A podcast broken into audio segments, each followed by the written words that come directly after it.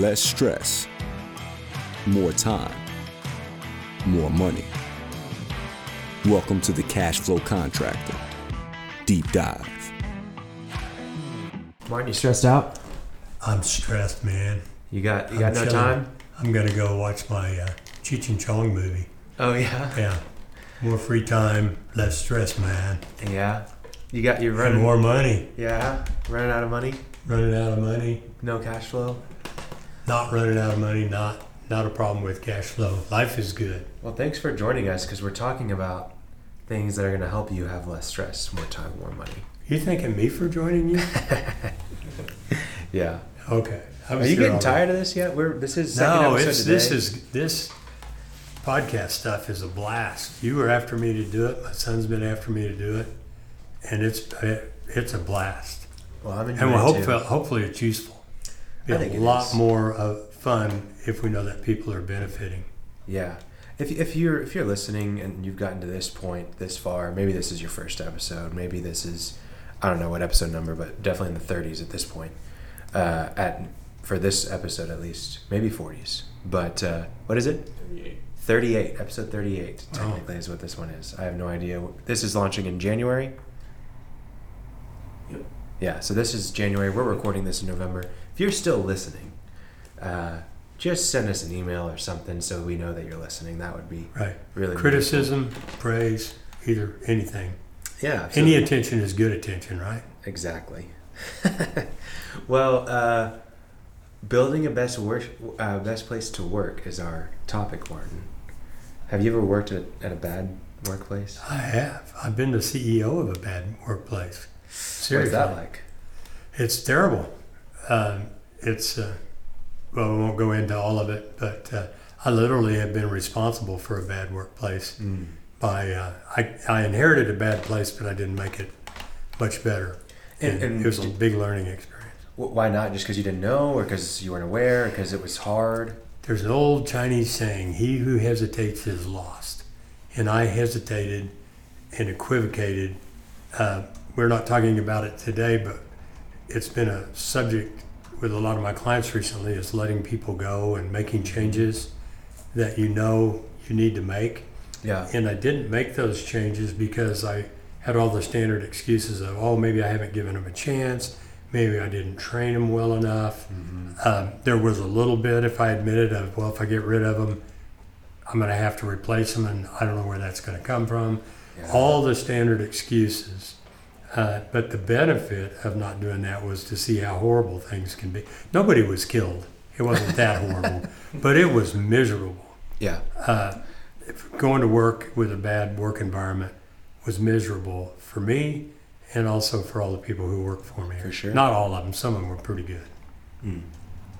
Well, I'm excited to talk about this because I think that um, so often as as business owners and for contractors, we get we can get so focused on the work itself, and we can get so focused on the next sale and the next project that we don't take a step back to realize what we're actually building with our business.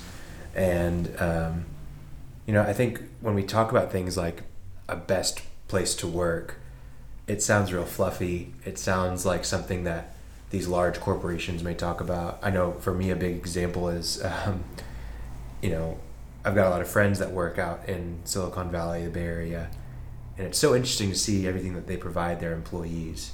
And I don't know if anybody's seen the internship. It's a movie with I think Vince Vaughn and Owen Owen Wilson, where they are interns at Google, and it's a really funny movie. I, I encourage people to watch it. Um, but their culture, their work environment is, you know, they've got bikes on campus that you can use for free to go around from building to building, and they've got a all-you-can-eat cafeteria that is open 24/7, and you know, coffee shops with free coffee inside, and they've got nap pods, uh, and foosball tables, ping pong tables, video game arcades, you know, all these different things that essentially make it to where you don't want to leave.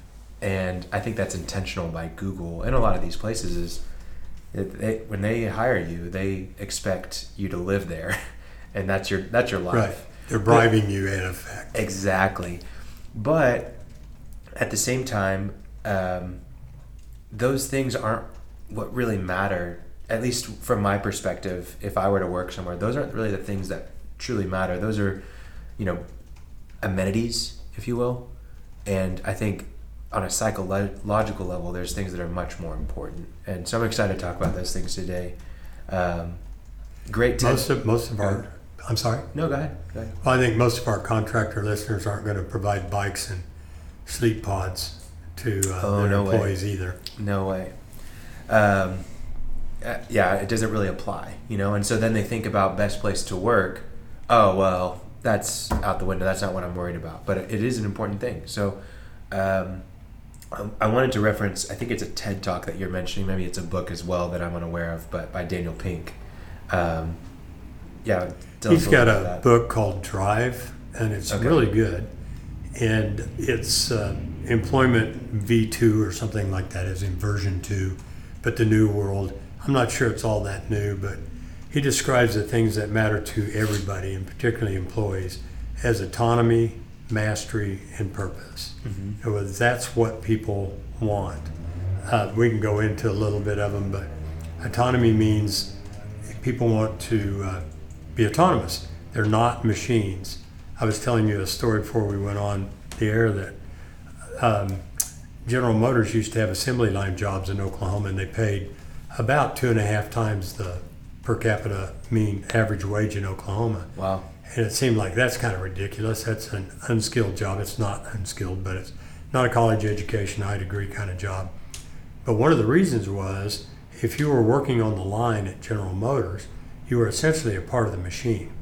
you were not thinking for yourself because here came the next car. And if you're putting the brake shoes on, you got to get them on and you got seven seconds before it moves on. So you did not have autonomy. Mm. Uh, the second thing that he talks about mastery, and we can develop it some more, but mastery means that people want something they can get better at. Yeah. Uh, so you give them a job that has an appropriate level of challenge in it. Mm-hmm. You don't want to take somebody who's just out of high school, started working as a laborer, and give them physics problems to work as part of their jobs. That might be a, a bridge too far. But something appropriate. I can learn to do this, and when I get that down, I can learn to do that and, and grow. And by the way, that never, ever, ever stops uh, for most people anyway. And the last one is purpose. So autonomy, mastery, and purpose. And that answers why am I doing this? Yeah. And we'll talk about that. There are some really significant whys, huge, big whys. But for the people driving around thinking, well, I wonder what my why is. Uh, the why of the people working for you may not be your why. You might just want a why so you can buy a vacation condo at a ski resort. Mm-hmm. That's not going to inspire somebody. No.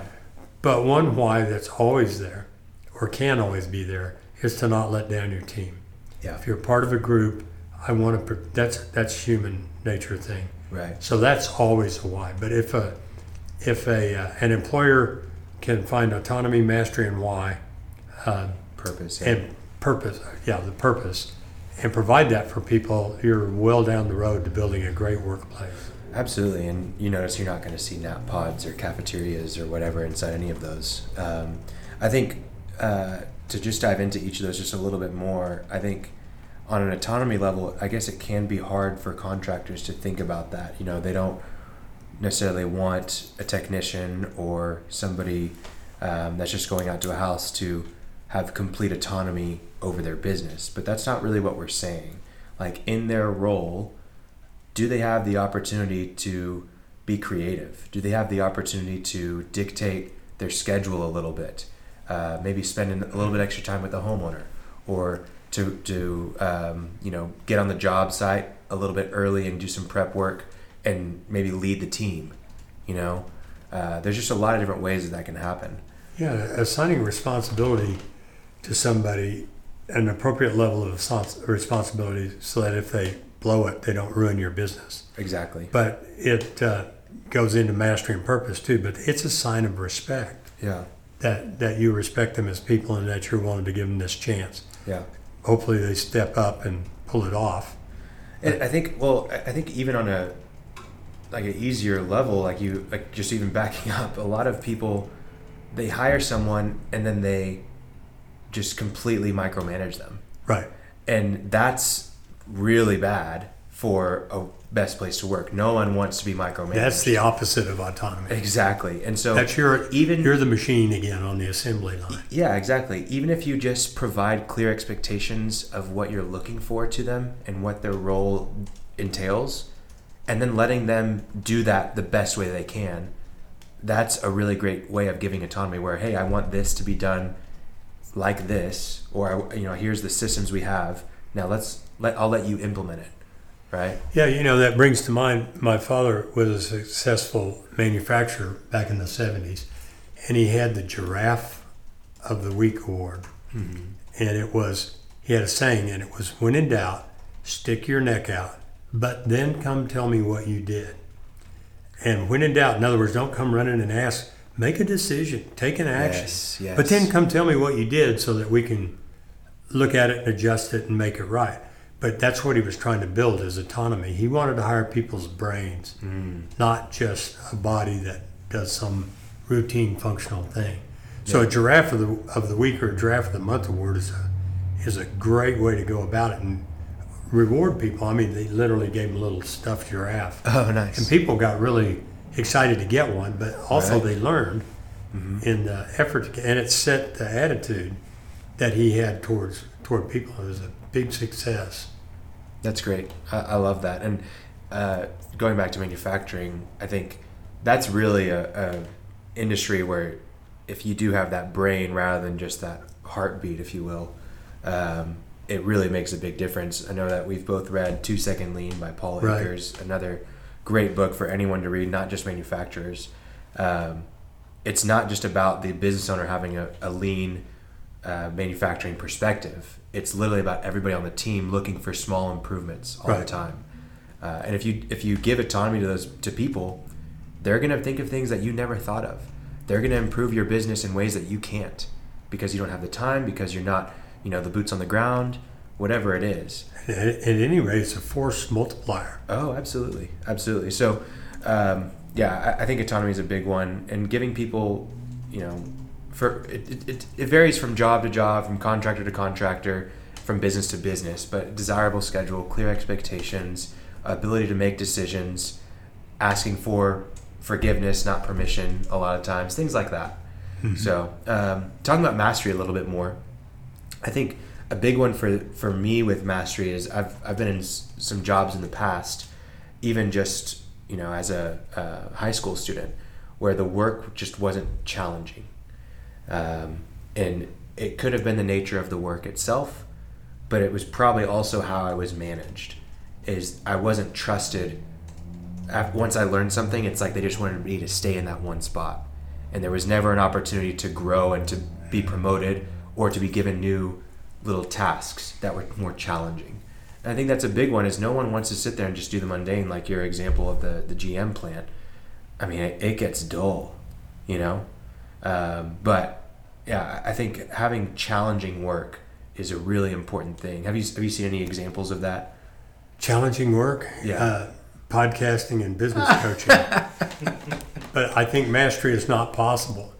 No, um, I mean, just maybe not in a big picture of challenging, but literally, if you start working somewhere on a crew and you start out on the shovel, Yeah. and then you want to drive the skid steer, right? Then you get off the skid steer and you get to drive the the uh, you get good with a true track hoe, and maybe the bulldozer, and there's pride in being able to do all those things, and Yep. those are kind of concrete, visible ways to move up, but they take responsibility with them. Yeah. And you start out as a laborer or low man on the totem pole, and work your way up to maybe you're a foreman for a crew Yeah. and those kind of things are uh, what give you meaning, which is not really what we're on yet, but they're the kind of things that you are growing. You're not just stuck in one place, down on yourself, because you're producing more, you're helping more, you're helping your company, you're Yeah. helping your customer, and you start to begin to get purpose.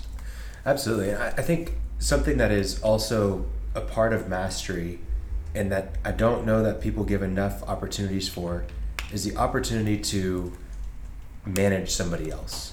Right. There's the you give someone a role and you say, okay, get good at this, and they get good at it, but maybe you don't let them go cross functional and go into different roles, but you also don't really give them the opportunity to maybe train someone and it doesn't even have to be about that task they're doing. Like right now, for example, at um, our agency, I know we're not a contractor, but we have something that we're doing called Benali Guides. We've got these new hires, right?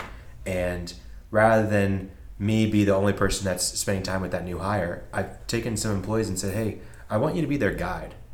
Just be there, talk to them once or twice a week outside of work or outside of normal work uh, settings, and just reach out to them and ask how they're doing. Maybe read a book with them that's out outside of this, but be their guide. And that's something where, wow, this is a little bit challenging, and I'm getting to help someone, and I am a master of Benali. I'm a master of that company. I have more tenure. I get to lead someone as they start here, you know, and they get more invested in it, and it it really becomes something where not only is the new hire nurtured better, and I don't have to take you know my time to you know just spend all this time with a new hire, but our team is really invested in the new hire as well. So that's just an example that I think is really easy for a lot of contractors. Like set up that precedent. You've got you've got a crew of twenty or whatever. Every time you add someone new, make sure they have somebody that's there to lead them through your culture, through right. what your company is like. And kind of it makes your organization follow the same three areas. As an organization, your organization has autonomy, mastery, and purpose. Mm-hmm. And everybody within that is paralleling the whole organization. Absolutely. I think you. I think another thing, um, as you get into mastery, you also have to almost help people become a master. So you have to invest in them. If they're a good person, you invest in them with professional development. Hey, I'm going to send you to this conference. Hey, I, am going to give this you, give you this course or this training so that you're certified or you're able to do this new role, this new task. If you're doing, if you're showing in that level of investment, they're going to return that investment to right. you. You know, and I think I think another thing to think about is coaching your employees, not always directing them if you're asking them more questions and saying ra- rather than hey i need you to do this hey what do you think we could be doing next? Right. Right? Yeah absolutely how, how do you think we should do that? How would you do that? What ideas do you have? Those kinds of questions rather than saying hey i need you to do that really go a long way because it shows trust in the person and it shows that they you're self-reliant to too. They become more self-reliant. They've learned to make a decision. Which is better for you. Right Yeah, that's the whole point of that giraffe idea was. Exactly. Come on, make a decision. Yeah, absolutely. We need you. We need we need you to, to show that there. I think another thing is always giving a promotional plan to people is really helpful. Showing them, hey, if you can do X, Y, Z in this period of time, then we might move you. To, we'll we'll do our best to move you to this next position. You know, if things pan out the way we plan to. Uh, showing people how they can go from like a level one employee to a level two or level three and mapping those things out with them really gives them something to look forward to, something to strive for, uh, to show them that they're on that path to mastery. Yeah, and we talk about the last thing being purpose. Why? So autonomy, mastery, and purpose.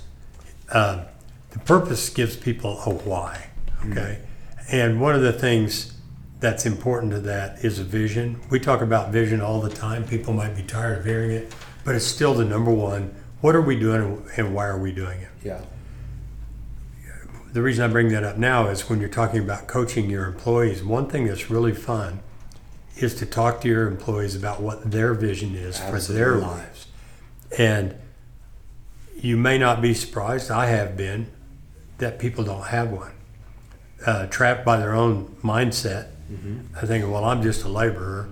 Uh, not everybody thinks that way, but whatever the just is. I'm yeah. just a, I'm just a twenty dollar an hour guy that might go to twenty five. I'm just a twenty five dollar an hour guy that might get to seventy five thousand. But everybody sets those limits, and if you're working with people and show engagement, mm-hmm. and can get somebody to buy into a vision, you will get their energy if you can align the company goals with their goals to achieve that vision. Yeah, and it's it's huge, and it doesn't happen very often.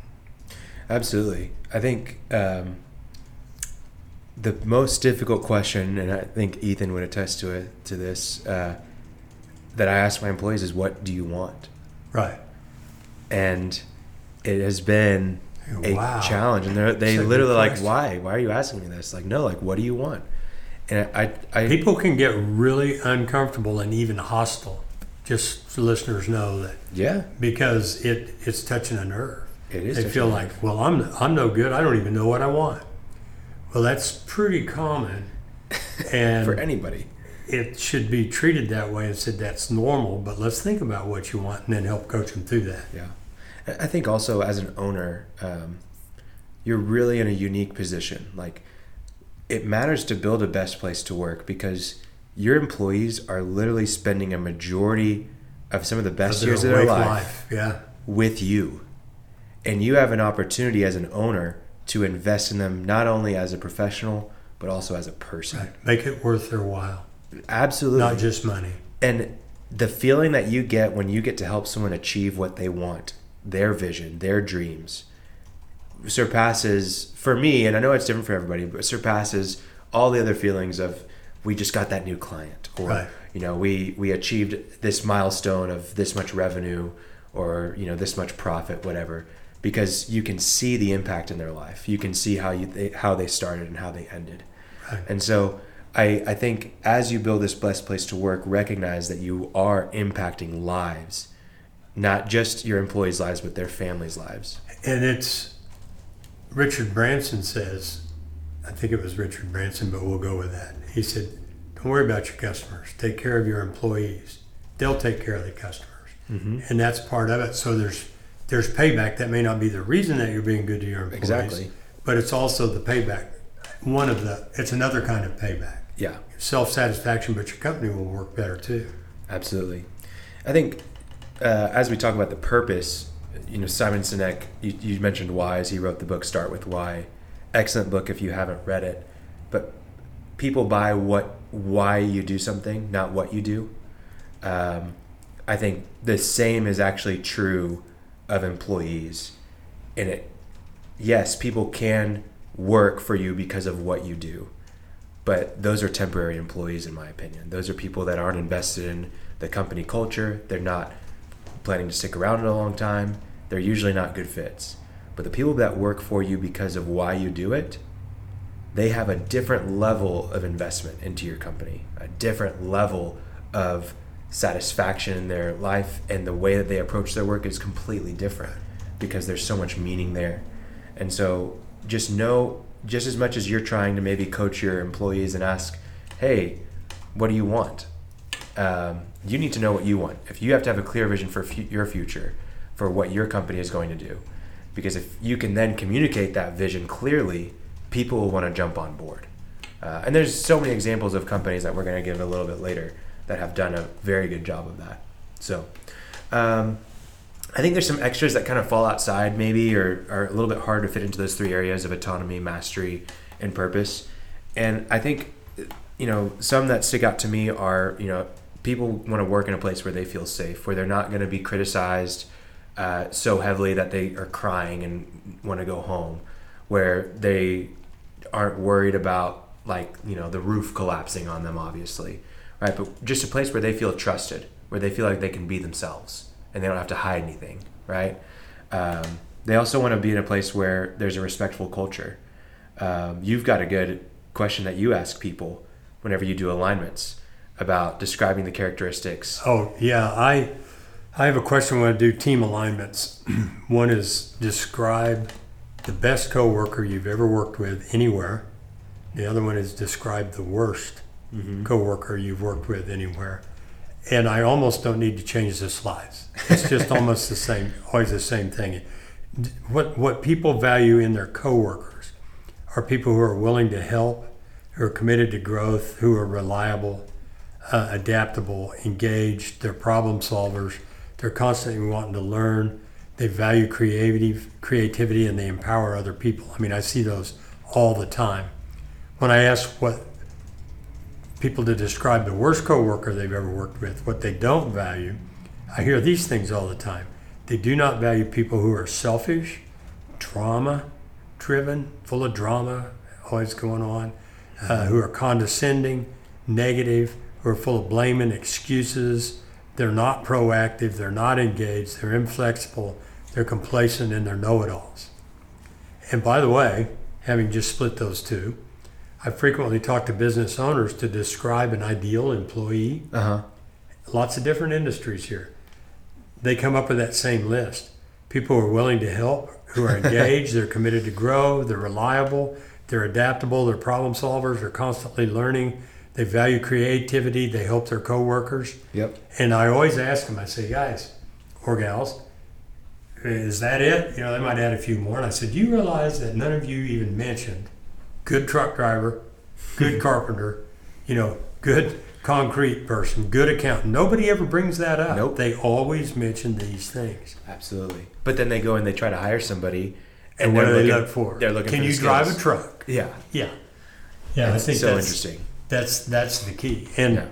I'm not um, being condescending to anybody listening because that's sure as heck how I did it too. Yeah. Kind of, I need somebody. I'm going to hire somebody that that person can do the job. Bring them in, and I've had some real blow ups Mhm. as a result Mhm. of hiring for the wrong purpose. I think what's also interesting, you know, we've gone through all these areas and we've talked about what to how to build that best, you know, workplace. We haven't mentioned anything about having desirable salaries and desirable benefits. Right. And yes, those things matter, just like skills. Oh, matter. money, money always. I mean, I, I don't want to be too specific because it's been a while since I've seen him, but money always ranks fifth, sixth, stuff like that for Mhm. motivator. And if you ask somebody, they'll say they're after the money, but they won't quit, quit a job where they love their coworkers, where they're respected, where they understand what's expected of them, when when they know what to do. They're not going to quit that. Now, if somebody comes along with double the money, they might think about it and then learn to regret it. But they're not going to because they don't. They just consistently. There needs to be enough money that they can live. Uh, Well, somebody described it. Pay them enough money that you take money off the table as a factor, Exactly. but don't hire them because you're the highest pay in the in the county. Right. Yeah, absolutely. It's great. And same thing with benefits. Like benefits matter.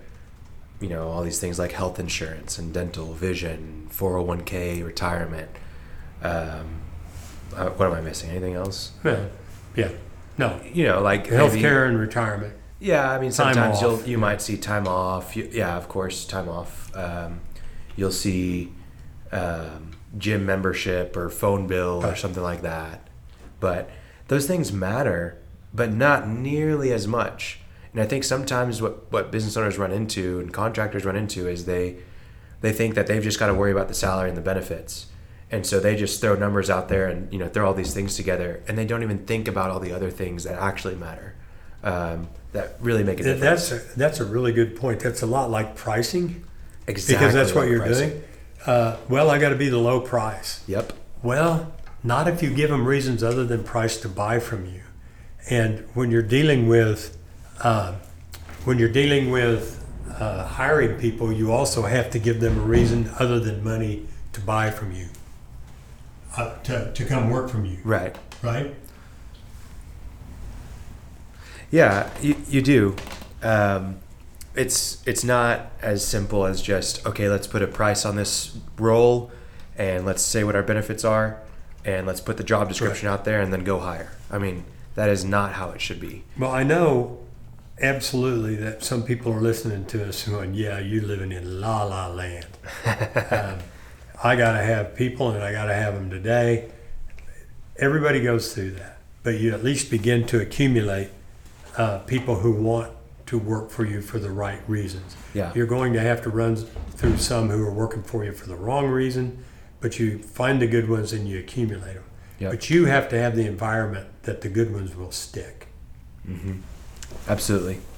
So let's let's dig a little bit deeper into this. Um, you know, just I've got three pretty basic questions that I want us to answer about. You know, what does it mean to be a best place to work? Why is it worth it to build it? And how do you actually go do it? We've kind of touched on these a little bit from now, but let's get really specific. Like, what does it actually mean to be a best place to work? Uh, I don't know. I just gave you my history.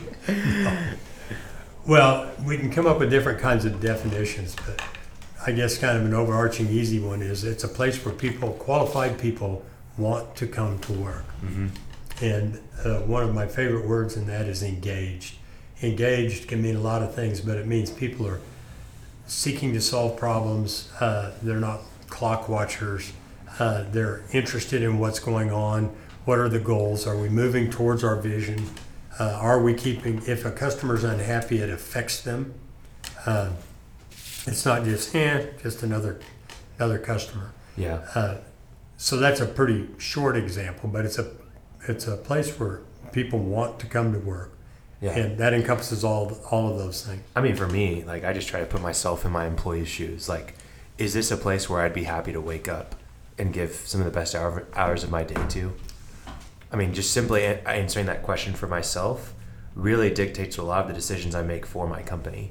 And I think contractors need to take that perspective as well. Like, if if you're building a, a workplace and you can't answer that question honestly, that yes, if I was an employee at this business, I would stick around then your your employees are not going to be able to answer that either.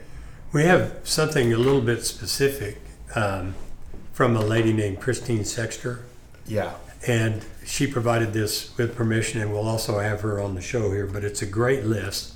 She divides things up into motivators and demotivators, and a best place to work is going to have a lot of motivators Yeah. and very few demotivators. And you you kind of have a, an idea of what all those are, right? Yeah, absolutely. And we'll put a list of these in the show notes, uh, and we're, we're going to probably walk through all of them pretty in depth with Christine when she comes on.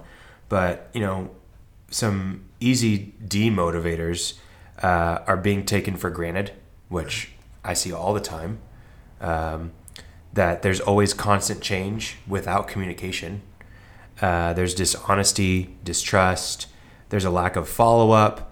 The leadership is really intimidating and uses a lot of threatening language. Um, that the leaders aren't actual role models. They're hypocritical. They ask for one thing but don't do it They're themselves um, that they micromanage. We already mentioned that.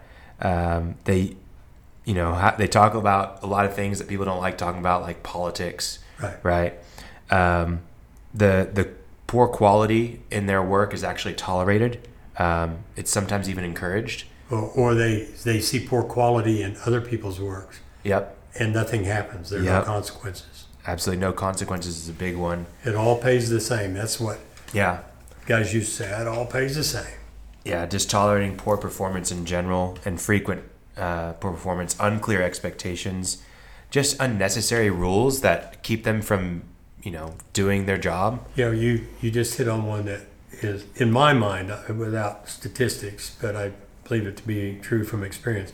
Number one demotivator is unclear expectations, and that manifests itself in a lot of ways. Where you tell somebody to do something one way, someone the next day you come out and say, "What'd you do that for?" Well, you told me, "Don't give me that stuff."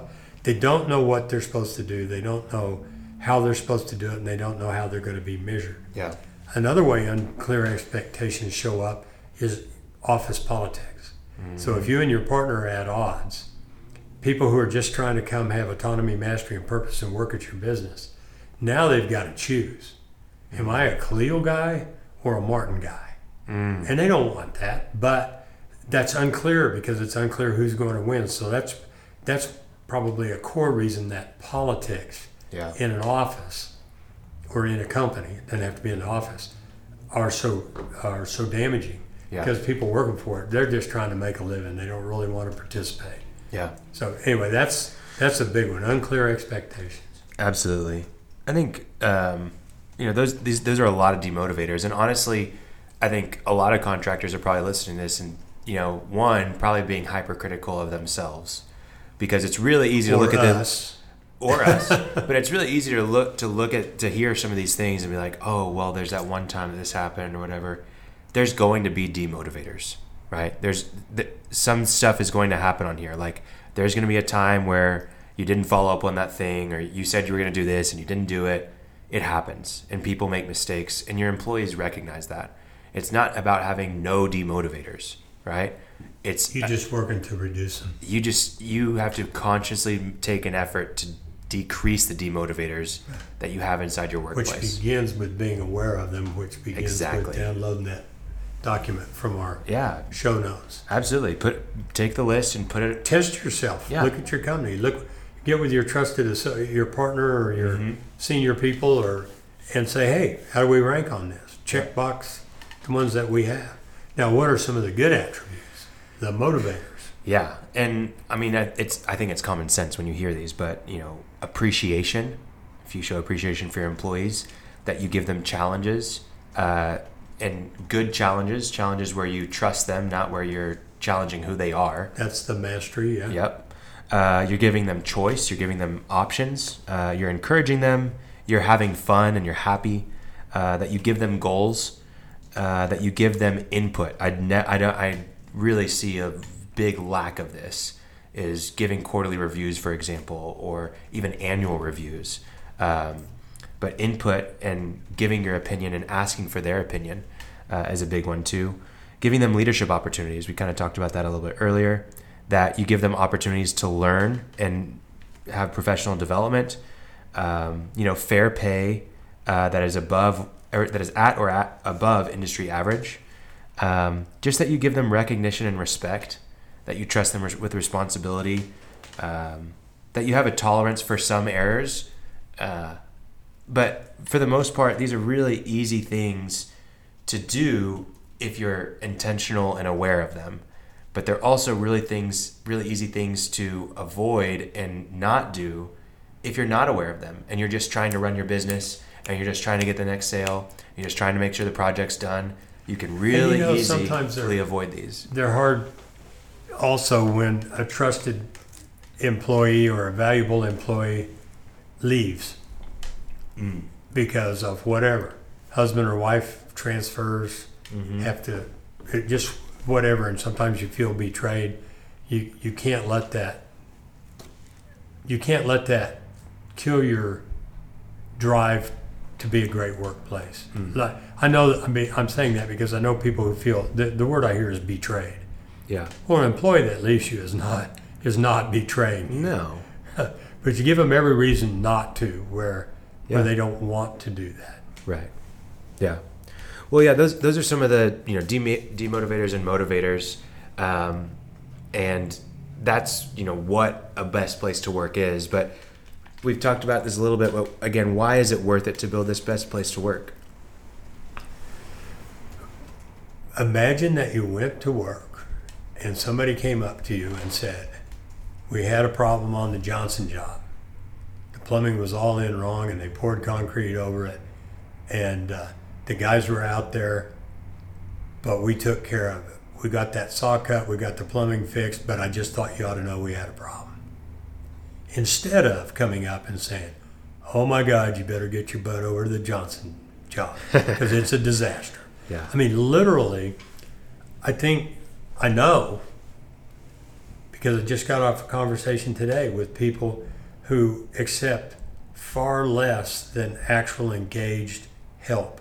Engaged help who actively seeks solutions and helps you. It's a force multiplier to you as the owner.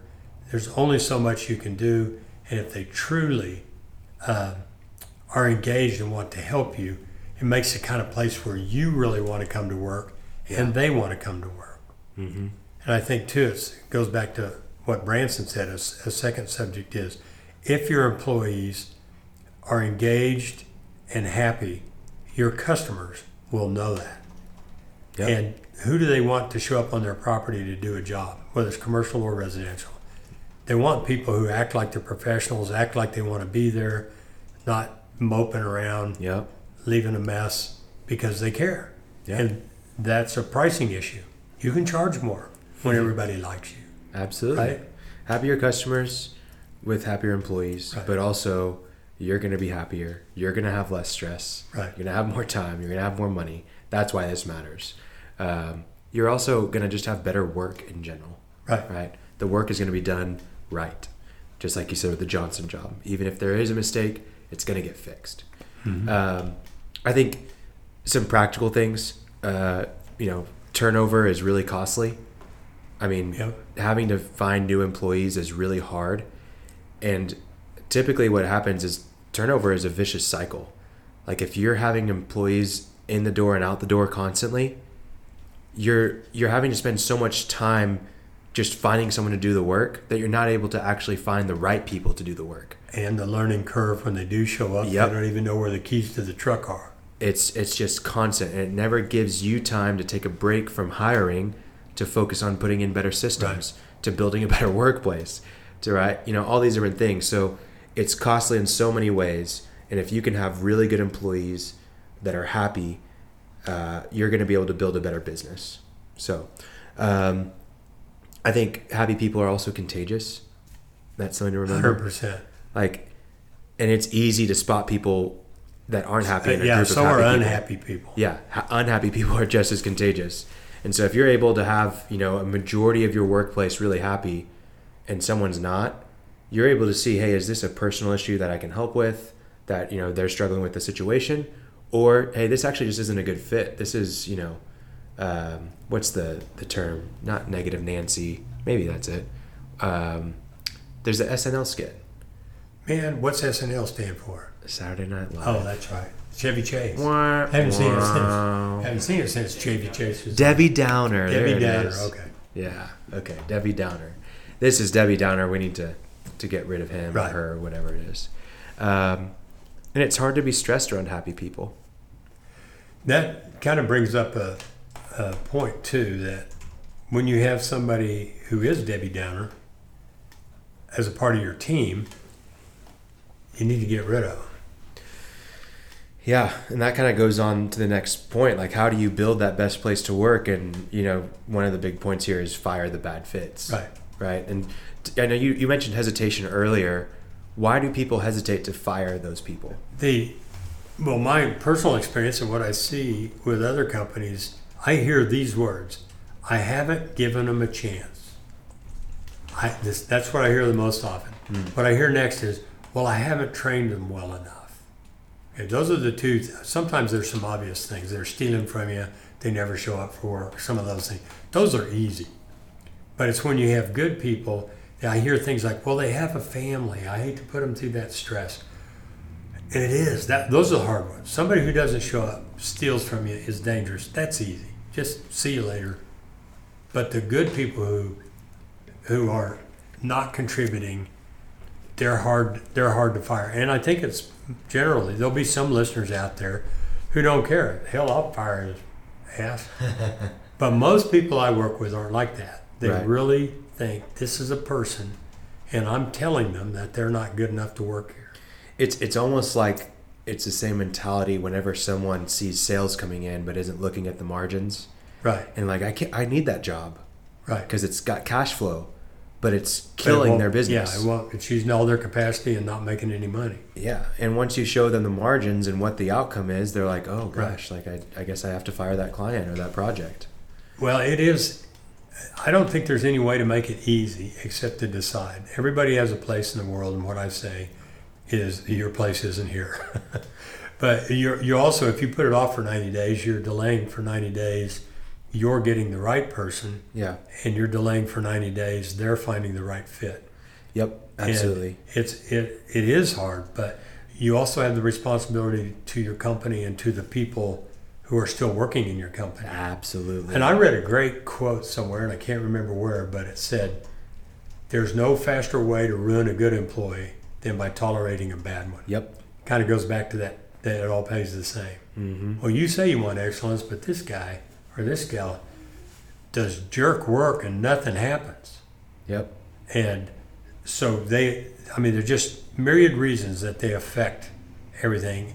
And that is one of the hardest things as a boss, as an owner. And you have to do it. And the sooner the better. Jerk the band aid off.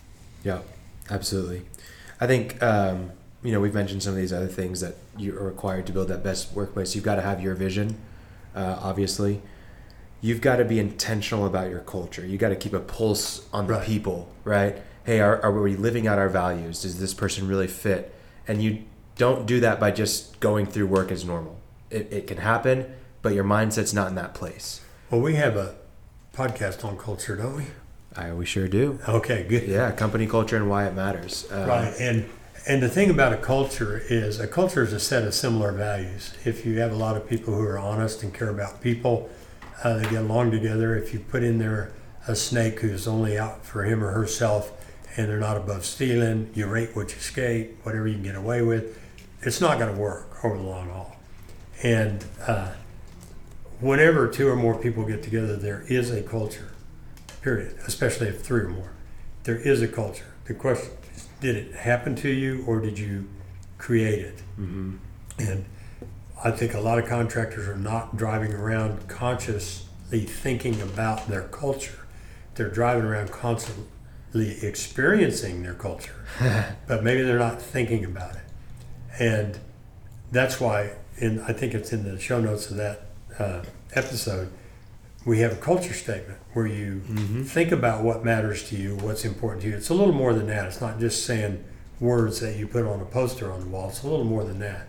But if you have to know what's valuable to you and what you want in your company, then you begin to acquire employees, coworkers who have similar values. Yep. There's that old saying that we hire for skill and fire for attitude. Attitude's another way to say your values, how Mhm. they fit with your values. And that's true.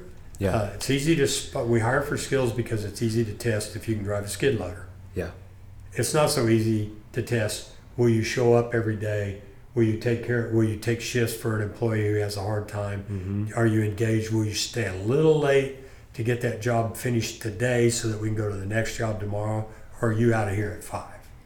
Um, you, ha- you have to look for that. So you have to hire people with intent. Absolutely. And I think what's really important to to how you can keep that pulse on things, it's it's not just a, a matter of hiring for values, But Maintain- managing for values. Right. You know? Good point. You it's not just enough to say, okay, they fit the values, it's gonna work. You've got to keep a pulse on it. You have team meetings as a group. And yeah, maybe it's gonna be with a really big purpose to talk about this job, to talk about what's going on in the office or whatever it is. Might but- be a barbecue too. With brisket. Exactly. Have some of those team meetings where you're just being people, Right. being humans. That's really important where you can really see those values shine. Um, and then I think I've mentioned this earlier quarterly reviews. Like, do it. Don't make it too hard on yourself, but quarterly reviews and train your managers to do quarterly reviews as well. But literally, like, you're not hiring for skills. Skills matter, but you're not hiring for skills. You're hiring for values. You shouldn't review only on skills. You also review on values. Just to give you an example, for my quarterly reviews that I do with my employees, I have them rate themselves and I rate them as well on a scale of one to four on all of these areas. You know, one being I have we haven't seen enough in this category. Let's make a plan to fix it. Four being we're more than impressed by the, your performance in this category. You need to be teaching the book the course on it. You know, you need to write the book on this category. And those categories are our values. Hey, what was your attitude like? Right? What was your commu- communication like? Your, how was your growth this past quarter? Were you dependable? How's your dependability? How's your productivity? How was your initiative? Did you take a lot of initiative? Did you innovate things? How was, you know, did you bring some new ideas to the table? You know, all these different values that we have. How was your collaboration with teammates? Those are all things that we're having them review themselves on, and we're also giving them feedback on ourselves. We're celebrating the times where they were doing really great job of exhibiting our values. And then we're also saying, hey, I, I here's a situation where I didn't see you have this value. What was going on here? And that's keeping a pulse on things. And then when you catch people doing right things, Catch them in public. catch them in public. Let them know. Praise in public, reprimand in private, right? Right. And so uh, I think that's one of the biggest things you can do to build a best workplace with your values is just keep a, a good pulse on things. Um, you know, and other things, I'm really trying to help our team uh, understand the value of mistakes. We have a team meeting every Friday, and I the first thing we talk about after we say how is everybody doing, what mistakes did you make this week? Because if we're making mistakes, it means that we're going putting ourselves out on a limb. You're you doing the giraffe. You're doing the draft, putting our neck out there. And it means that we're trying new things. It also means that we're learning. It's the best way to learn is not by picking up a book. It's not by going to college. It's by getting your hands dirty, making mistakes, and me? experiencing I things. wasted. You did waste your money on your MBA. You wouldn't, wouldn't believe how much I've wasted on reading books the last couple of No, years. books are important, No, I'm but kidding you. you're always going to have better retention on. Yeah, you actual remember mistake. it better when Oh, you yeah. actually burn yourself rather than reading about how badly a burn Yeah, hurts. absolutely. Yeah. So I, th- I think little other things, you know, don't settle and hire a heartbeat just because you, you think that's the best thing. I, you know, we went through a hard season with our company uh, where we were getting a lot of work, but we didn't have uh, the right hires lined up in the queue, and we had to go find those people. We just made two new hires, and they're I think they're great fits.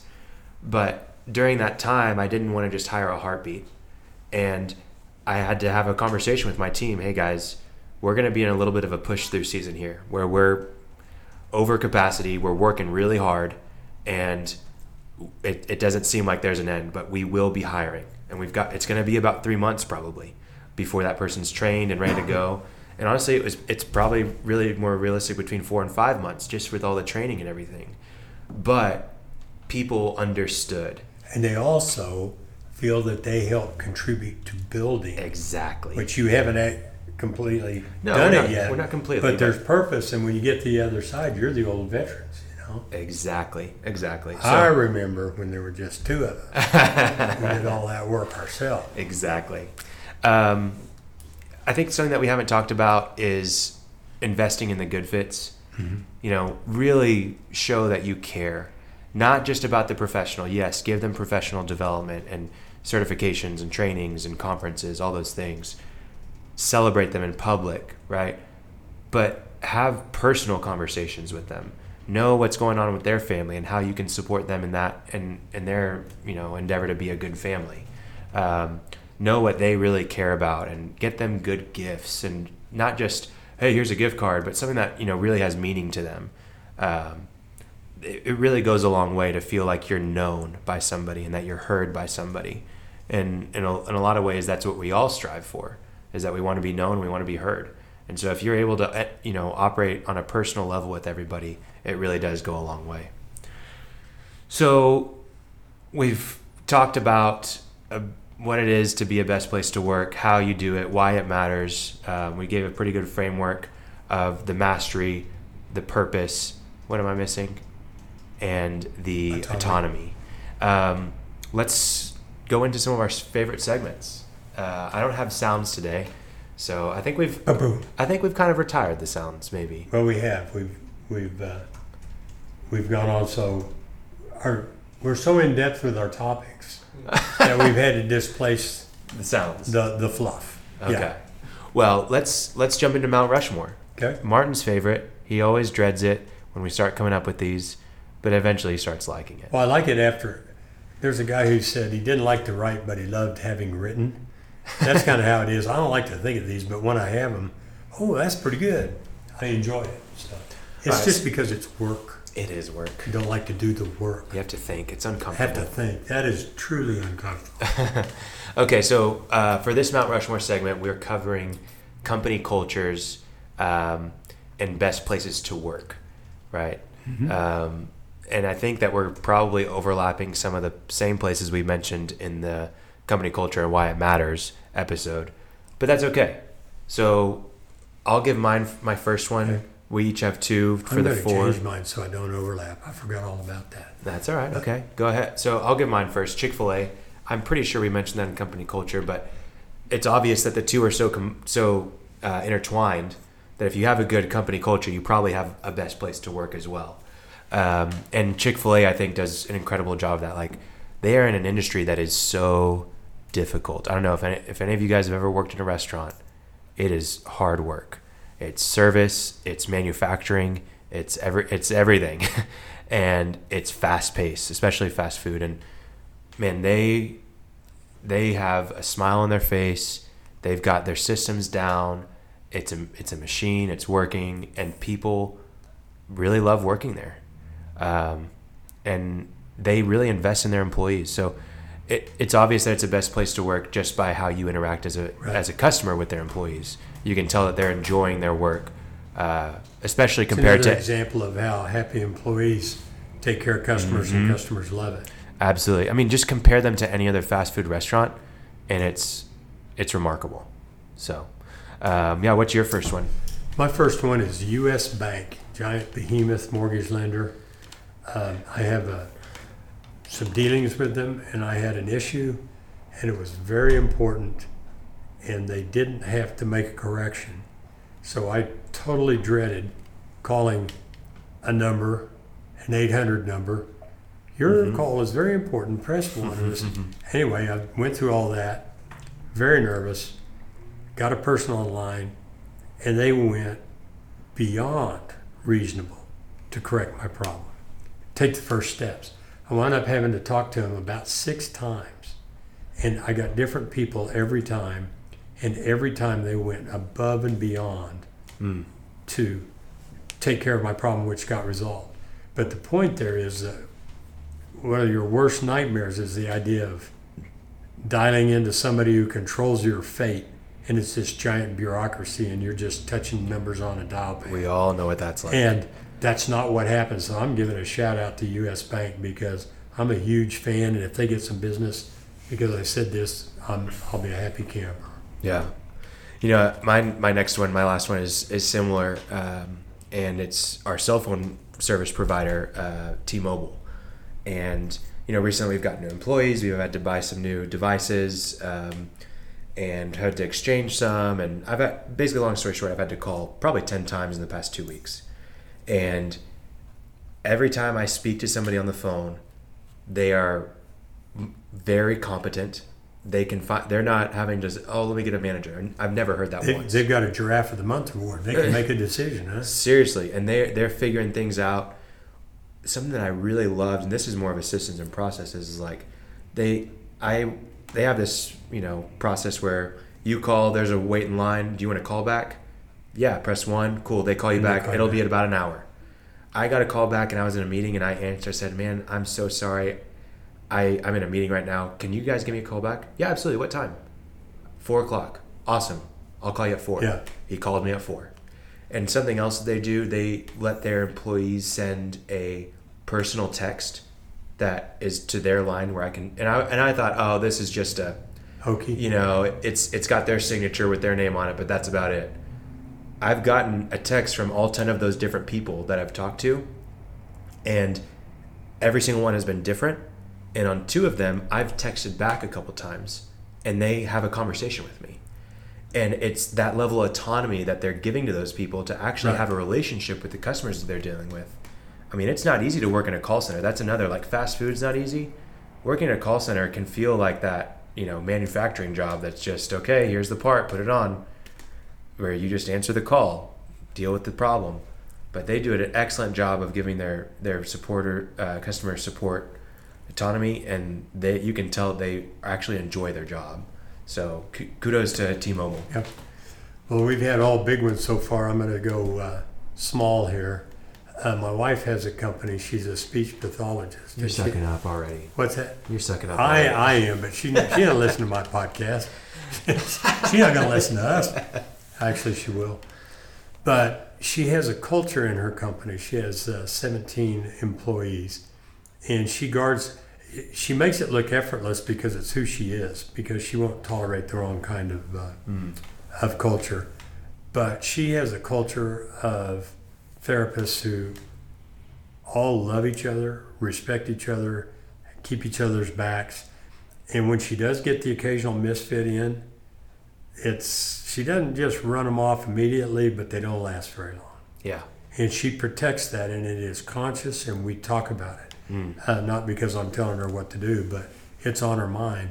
And it's had, I, I don't have permission to give a lot of results, but it's had outstanding results. And she had uh, therapists that are hard to hire. I mean, it's a competitive market for them, Yeah. working for less than top market rate because of the culture and the Mm. environment they worked in. Now she's brought them back up to market, but when she was building, they sacrificed to work Yeah. there, and they did it because they loved it so much. That's great. That's great. Well, um, you've already given our quote of the day, Martin. Uh, I didn't say it right. You can say it right. oh, don't worry about your customer. Actually, I'm I'm Maybe jumping the gun here. What's our George Washington of those four? Oh, I know what mine is. Yeah, Holland Pediatrics. You're damn right. I'll go with it. It's a small Okay. business. It's more relatable to what contractors are dealing Yeah, with. I mean, and she just did it. yeah, She made it happen. That's great. I love that. Um, so, quote of the day uh, we already mentioned it from Richard Branson, but don't worry about your customers. Take care of your people, and they'll gladly take care of your customers. Um, and we've talked about that many times, and it's just, it's true. Um, before we go into something we can actually do, you were mentioning, you know, Holland Pediatrics and your wife, and it just made me think like, how much of this? I, I don't have any kids, and you've got three kids. Three. Um, how much of this conversation is applicable to family life? Where Oh no, I'm the boss. Wait, no. You can't Wait, fire- Diane's the boss. Yeah, exactly. And I just do what she says. you can't It's fire simple. your kids, right? Yeah. Or you, I mean, I guess you could, but you're probably not likely to. Uh, but is it- is it similar? It's the same thing. I mean, kids, you're a little more bound to them. You stick with them. I'm not going to fire my, just what you said. I'm not Yeah. going to fire my kids. But it's the same thing. You want your children to have autonomy, mastery, and purpose. Yeah. And you want to help them do that. And then if you take care of everything for them, if you do everything for them, if you correct their mistakes, answer their que- or answer questions for them, Yep. not answer their question, but answer questions for them, they don't learn and grow. Mm-hmm. And so it's the, it's the same thing. Your employees are not your children, but they are other people, and you really come to love them. Yep. I mean, if they've been there for a while, you've been through some of the battles with them, Yeah. and you're sitting around drinking a beer, saying, "You remember that time that mm-hmm. such and such?" Man, there's that camaraderie. I was never in the military, but that's what I imagine of the guys who've been through combat together. Yeah. Yeah. I mean, the reality is, and, it, and you know, it's not always true, but a lot of contractors are probably spending more time with their employees than they are with their family. Oh. And so you need to be just as diligent. I don't even think there's a probably to that. I mean, just Yeah. looking at the hours. If you I mean, well, you got sleep. family businesses and right? those oh, that's true. Yeah. But um, I mean, you got to be just as intentional as you want to be with your kids and with your your spouse, with your employees, because it matters. So, anyways, something you can actually go do. Let's wrap this up. Um, our our one thing today that you can go do is take a pulse of your team, and you know you can do that through team meetings. You can do that through quarterly reviews. However you want to do that in the ways that we've mentioned. Take a pulse right now. And one thing that we suggest, if you're up to it, is to give out a survey and see what they really think about your workplace. And we've got that survey in the show notes, so that you can. Uh, it's actually a Google form. You can download it if you want to, or you can just make a copy of it, and there'll be a video that describes how to actually do that. And then you can send it out to your employees. Yeah, it can be Uh, anonymous. Well, and you can make it yeah. anonymous. Um, you don't have to require their or email or can anything like that. give their rankings of whether or not there's too much politics here, whether or not they're clear expectations. Yep. No, and it's really interesting to get that feedback. Yeah, absolutely. So yeah, take a pulse of your team. Go t- get that survey from the show notes. Send it out to uh, your employees and see what they really think. So, um, yeah, we appreciate it. Uh, appreciate you guys listening. Hope that it's been helpful. If there's something that we missed that you feel like applies to this topic, I, we'd love to hear from you. Um, and yeah, anything else, Martin? You got? That's it. All right. Well, appreciate it. We will uh, see you guys See you soon. Hope that you're finding less stress, more time, and more money in your business and in your life. So, see you guys. See ya. Thanks for listening to The Cash Flow Contractor. Check out our website in the show notes or visit thecashflowcontractor.com.